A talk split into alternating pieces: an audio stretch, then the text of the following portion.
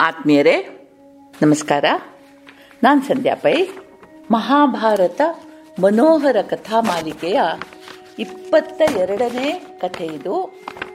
ಬಕಾಸುರವದೇ ಗಮ್ಮತ್ತಿನ ಕತೆ ನಮ್ಮಲ್ಲಿ ತುಂಬ ತಿನ್ನೋರನ್ನು ನೋಡಿದರೆ, ಅಯ್ಯಬ್ಬ, ಏನು ತಿಂತಾನಪ್ಪ ಬಕಾಸುರನ ಹಾಗೆ ಅಂತೇವೆ. ತುಂಬ ಆಹಾರವನ್ನು ನೋಡಿದ್ರೆ, ಅಯ್ಯೋ, ಬಕಾಸುರನ ಭಾಂಡಿ ಆಗಿದೆ ಅಂತೀವಿ. ಈ ಬಕಾಸುರ ಗೊತ್ತಿಲ್ಲದೆ ನಮ್ಮೆಲ್ಲರ ಜೀವನದಲ್ಲಿ ಒಂದಲ್ಲ ಒಂದು ಬಾರಿ ಕೇಳಿದ ವ್ಯಕ್ತಿ, ಅವನ ವಧೆ ಯಾರು ಮಾಡಿದ್ರಪ್ಪ, ಯಾಕಾಯ್ತು ಅಂತ ತಿಳ್ಕೊಳ್ಳೋಣ. ಬಹುಶಃ ನೀವೆಲ್ಲರೂ ಕೇಳಿರ್ಬೇಕು. ಆದರೂ ಮತ್ತೊಮ್ಮೆ ಕೇಳಲಿಕ್ಕೆ ಗಮ್ಮತ್ತಿನ ಕತೆ ಚೆನ್ನಾಗಿದೆ. ಪಾಂಡವರು ಅರಗಿನ ಮನೆಯಿಂದ ತಪ್ಪಿಸಿಕೊಂಡು ಘಟೋದ್ಗಜನ ಜನನವಾಗಿ ಮುಂದೆ ಹೋಗ್ತಾ ಇರುವಾಗ ಅವರಿಗೆ ವ್ಯಾಸ ಮಹರ್ಷಿಗಳು ಸಿಕ್ಕಿದ್ರು. ವ್ಯಾಸ ಮಹರ್ಷಿಗಳು ತಮಗೆ ನಮಸ್ಕರಿಸಿದ ಪಾಂಡವರಿಗೂ ಕುಂತಿಗೂ ಆಶೀರ್ವಾದ ಮಾಡ್ತಾ, ಅಮ್ಮ ಕುಂತಿ, ದುರ್ಯೋಧನನ ಮೋಸದಿಂದ ನಿಮ್ಮನ್ನು ದೇಶಭ್ರಷ್ಟನಾಗಿ ಮಾಡಿದ್ದು, ಅನಂತರ ನೀವು ಅನುಭವಿಸ್ತಾ ಇರುವ ಕಷ್ಟ ಪರಂಪರೆಗಳ ಅರಿವು ನನಗಿದೆ.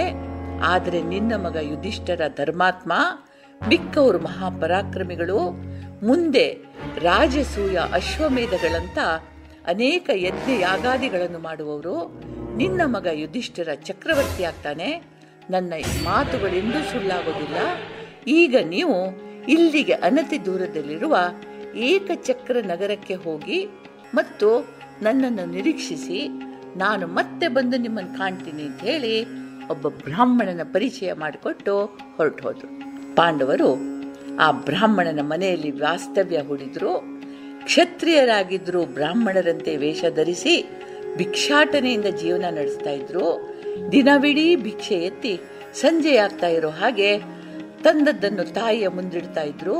ತಾಯಿ ಕುಂತಿ ಅದನ್ನು ಐದು ಮಂದಿಗೂ ವಿಭಾಗಿಸಿ ಕೊಡ್ತಾ ಇದ್ಲು. ಹೀಗೆ ಭಾಗ ಮಾಡುವುದರಲ್ಲೂ ಒಂದು ವಿಶೇಷತೆ ಇತ್ತು. ಭಿಕ್ಷೆಯನ್ನ ಎರಡು ಭಾಗ ಮಾಡಿ ಒಂದು ಭಾಗವನ್ನು ಪೂರ್ತಿಯಾಗಿ ಭೀಮನಿಗೆ ಕೊಡ್ತಾ ಇದ್ರು ಮಿಕ್ಕ ಭಾಗವನ್ನು ಮತ್ತೆ ಐದು ಭಾಗ ಮಾಡಿ ನಾಲ್ವರು ಮತ್ತು ತನಗೋಸ್ಕರ ಉಪಯೋಗಿಸ್ತಾ ಇದ್ರು. ಒಂದು ದಿನ ಅವರಿಗೆ ಆಶ್ರಯ ನೀಡಿದ ಬ್ರಾಹ್ಮಣ ಮನೆಯಿಂದ ಅಳುವ ಧ್ವನಿ ಕೇಳಿಸ್ತು. ಕುಂತಿ ಕರುಣಾಮಯಿ, ಅವಳಿಗೆ ಏನು ಕಾರಣಪ್ಪ ಅಂತ ಆತಂಕ ಅನಿಸಿತು, ಈ ಬ್ರಾಹ್ಮಣ ಧರ್ಮಾತ್ಮ, ಕರುಣಾಳು, ಇವನಿಗೆ ಏನು ಕಷ್ಟ ಬಂದಿರಬಹುದು ಅಂತ ಚಿಂತಿಸಿ ಕಾರಣವನ್ನ ಕೇಳಿದ್ಲು.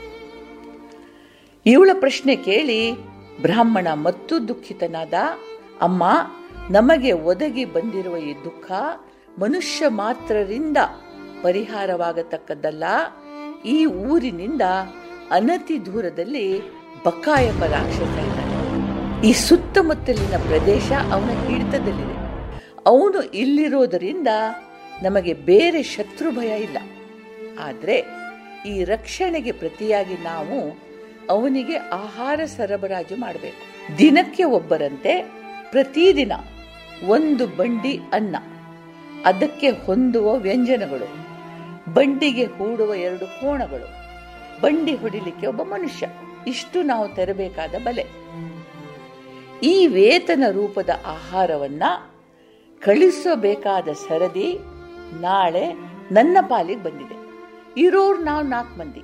ನಾನು, ನನ್ನ ಪತ್ನಿ, ನನ್ನ ಮಗ ಹಾಗೂ ಮಗಳು. ಯಾರನ್ನು ಕಳಿಸ್ಲಿ? ಆದುದರಿಂದ ನಾಳೆ ನಾವು ನಾಲ್ವರು ಹೋಗೋದು ಅಂತ ನಿರ್ಧರಿಸಿದ್ದೀವಿ ಅಂದ ಕಣ್ಣೀರು ಹಾಕ್ತ ಇಷ್ಟೇ ಏನು ನಿನ್ನ ಸಮಸ್ಯೆ? ಆಪತ್ಕಾಲದಲ್ಲಿ ಆಶ್ರಯ ನೀಡಿದ ನಿನಗೆ ಏನಾದರೂ ಪ್ರತ್ಯುಪಕಾರ ಮಾಡಬೇಕು ಅಂತ ಯೋಚಿಸ್ತಾ ಇದ್ದೆ. ಆಯಾಚಿತವಾಗಿ ಇಂಥ ಸಂದರ್ಭ ಒದಗಿ ಬಂದಿದೆ. ನನಗೆ ಐದು ಮಂದಿ ಗಂಡು ಮಕ್ಕಳಿದ್ದಾರೆ. ಅದರಲ್ಲೂ ಭೀಮಸೇನ ಪರಮ ಪರಾಕ್ರಮಿ ಶಕ್ತಿವಂತ. ಆದುದರಿಂದ ನಿನ್ನ ಸಮಸ್ಯೆ ಪರಿಹಾರ ಆಗುತ್ತೆ. ನಿನ್ನ ಸಮಸ್ಯೆ ಮಾತ್ರ ಅಲ್ಲ, ಬಲತ್ಕಾರದಿಂದ ನಿಮ್ಮನ್ನು ಶೋಷಣೆ ಮಾಡ್ತಾ ಇರುವ ಆ ರಾಕ್ಷಸ ಬಕನ ಸಮಸ್ಯೆಯು ಈ ಊರಿನಿಂದ ಶಾಶ್ವತವಾಗಿ ನಾಶವಾಗುತ್ತೆ ಅಂತಂದ್ಲು ಕುಂತಿ. ಬ್ರಾಹ್ಮಣ ಆನಂದದ ಕಣ್ಣೀರು ಹಾಕ್ತಾ ಅನಿವಾರ್ಯವಾಗಿ ಒಪ್ಪಿಕೊಂಡ. ಆದರೆ ಅಂದು ರಾತ್ರಿ ಭಿಕ್ಷಾಟನೆಯಿಂದ ವಾಪಸ್ ಬಂದ ಪಾಂಡವರು ಒಪ್ಪಲಿಲ್ಲ ಅಮ್ಮ, ಭೀಮಸೇನನ ರಕ್ಷಣೆಯಲ್ಲಿ ನಾವು ನಿರಾತಂಕವಾಗಿ ನಿದ್ದೆ ಮಾಡ್ತಾ ಇದ್ವೋ, ಅವನು ರಾಕ್ಷಸನಿಗೆ ಬಲಿಯಾದ ನಮ್ಮ ಗತಿಯೇನು ಅಂದರು. ಕೊತ್ತಿಗೆ ನಗು ಬಂತು ಮಕ್ಕಳೇ ನಿಮ್ಮ ಬುದ್ಧಿಗೆ ಮಂಕು ಕೌದಿದೆಯಾ? ಭೀಮಸೇನನ ಕೂದಲು ಕುಂಕಿಸುವವನು ಇಲ್ಲಿ ತನಕ ಹುಟ್ಟಿ ಬರಲಿಲ್ಲ.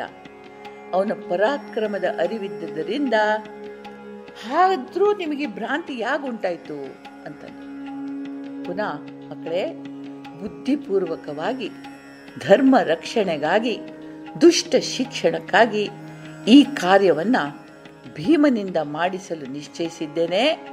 ಭೀಮಸೇನ ಚಿಕ್ಕ ಮಗುವಾಗಿದ್ದಾಗ ಒಮ್ಮೆ ನನ್ನ ಕೈಯಿಂದ ಜಾರಿ ಪರ್ವತದ ಆಳದಲ್ಲಿದ್ದ ಕಣಿವೆಗೆ ಬಿದ್ದ. ಅವನು ಬಿದ್ದ ರಭಸಕ್ಕೆ ಆ ಬಂಡೆ ಚೂರ್ ಚೂರಾಗಿ ಹೋಗಿತ್ತು. ಮಗು ನಗ್ತಾ ಇತ್ಲು ಅಂತ ಒಪ್ಪದ. ಅಂದು ರಾತ್ರಿ ಕಳೆದು ಮುಂಜಾನೆ ಮೂಡಣದಲ್ಲಿ ಕೆಂಪು ಮೂಡಕ್ ಶುರುವಾಯಿತು. ಭೀಮಸೇನ ಹೊರಟ. ಬಕಾಸುರ ಇದ್ದ ಜಾಗಕ್ಕೆ ಎದುರಾಗಿ ಬಡ್ಡಿ ನಿಲ್ಲಿಸಿ ಅವನಿಗಾಗಿ ತಂದ ಆಹಾರವನ್ನ ಒಂದೊಂದಾಗಿ ಭಕ್ಷಿಸತೊಡಗಿದ.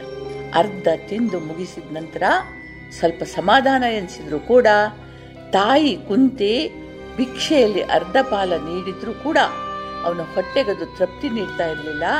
ಈಗ ಬಂಡಿ ತುಂಬಾ ಆಹಾರ ನೋಡಿ ಅವನಿಗೆ ಖುಷಿಯಾಗಿತ್ತು.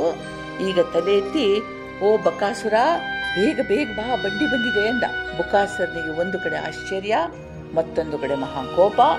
ಇಲ್ಲಿವರೆಗೂ ಯಾರು ಅವನನ್ನ ಹೆಸರಿಡಿದು ಕರೆದವರಿರಲಿಲ್ಲ. ಆಹಾರ ತಂದವರೆಲ್ಲ ಬೆವರ್ತಾ ನಡುತ್ತಾ ಗುಗಳಾಡ್ತಾ ಜೀವದಾನ ಬೇಡ್ತಿದ್ದವರೇ. ಈಗ ಈ ಮಂದಮತಿ ನನ್ನ ಹೆಸರಿದ್ದು ಕರೀತಾ ಇದ್ದಾನೆ. ದಾಪಗಾಲು ಹಾಕ್ತಾ ಬಂದ ಬಂದವನಿಗೆ ಸಾವಕಾಶ ಊಟ ಮಾಡ್ತಾ ಇದ್ದ ಭೀಮ ಕಾಣಿಸಿದ. ರಕ್ಕಸನ ಕೋಪ ತಾರಕಕ್ಕೇರ್ತು ಭೀಕರವಾಗಿ ಕಿರುಚುತ್ತಾ ಒಂದು ದೊಡ್ಡ ಮರವನ್ನು ಕಿತ್ತು ಭೀಮನ ಕಡೆ ಓಡಿ ಬಂದ. ಭೀಮ ತಲೆ ಎತ್ತಲೂ ಇಲ್ಲ ಕೂಡ. ಕೈಯಿಂದ ಮರ ಸಮೇತ ರಾಕ್ಷಸನನ್ನು ಎತ್ತಿ ಅಷ್ಟು ದೂರ ಎಸೆದವನು ಒಂದು ಬಂಡೆ ಮೇಲೆ ಬಿದ್ದ. ಅವನ ತಲೆ ಒಡೆದೋಯ್ತು. ಹೇಳದಿರಲಾಗದೆ ಅವನು ಒದ್ದಾಡ್ತಾ ಇದ್ದರೆ ಭೀಮಸೇನ ಆರಾಮವಾಗಿ ಊಟ ಮಾಡ್ತಾನೆ. ಕಡೆಗೆ ಕೊಡ ಎತ್ತಿ ಅದರಲ್ಲಿದ್ದ ಮಜ್ಜಿಗೆಯನ್ನು ಕುಡಿದು ಮುಗಿಸಿ ಕೈ ಬಾಯಿ ತೊಳ್ಕೊಂಡು ಬಕಾಸರು ಇರುವ ಕಡೆ ಬಂದ.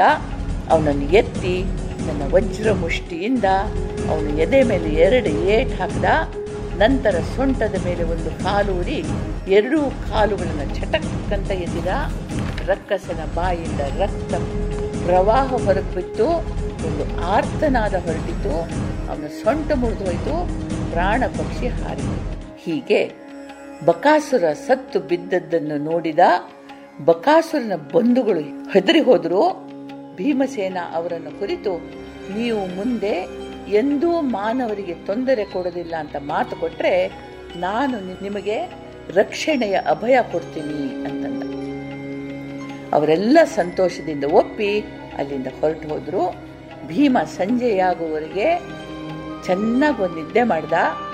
ಅನಂತರ ಕತ್ತಲಲ್ಲಿ ಬಕಾಸೂರ್ನ ಹೆಣವನ್ನು ಎಳೆದು ತಂದು ಊರ ಬಾಗಿಲಿನ ಮುಂದೆ ಹಾಕಿ ಮನೆಗೆ ಹೊರಟೋದ ಅವನು ಯಾವಾಗ ವಾಪಸ್ ಬರ್ತಾನೋ ಅಂತ ಕಾಯ್ತಾ ಇದ್ದ ತಾಯಿ ಮತ್ತು ನಾಲ್ಕು ಮಂದಿ ಸಹೋದರರು ನಿಟ್ಟಿಸಲು ಬಿಟ್ಟರು ಮಾರನೆಯ ಬೆಳಗು ಊರವರಿಗೊಂದು ಆಶ್ಚರ್ಯ ಕಾದಿತ್ತು.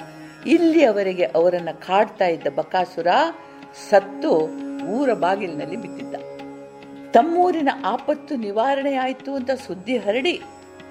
ಊರವರು ಪರ ಊರಿನವರು ತಂಡ ತಂಡವಾಗಿ ಬಂದು ಪರ್ವತದಂತೆ ಬಿದ್ದಿದ್ದ ರಕ್ಕಸನ ಶವ ನೋಡಿ ಆಶ್ಚರ್ಯಪಟ್ಟರು ಸಂತೋಷಪಟ್ಟರು ಅದರೊಂದಿಗೆ ಮತ್ತೊಂದು ಪ್ರಶ್ನೆಯೂ ಬಂತು. ಈ ಪೀಡೆ ಪರಿಹಾರವಾದದ್ದು ಹೇಗೆ? ಇವನನ್ನು ಕೊಂದವ್ರು ಯಾರು?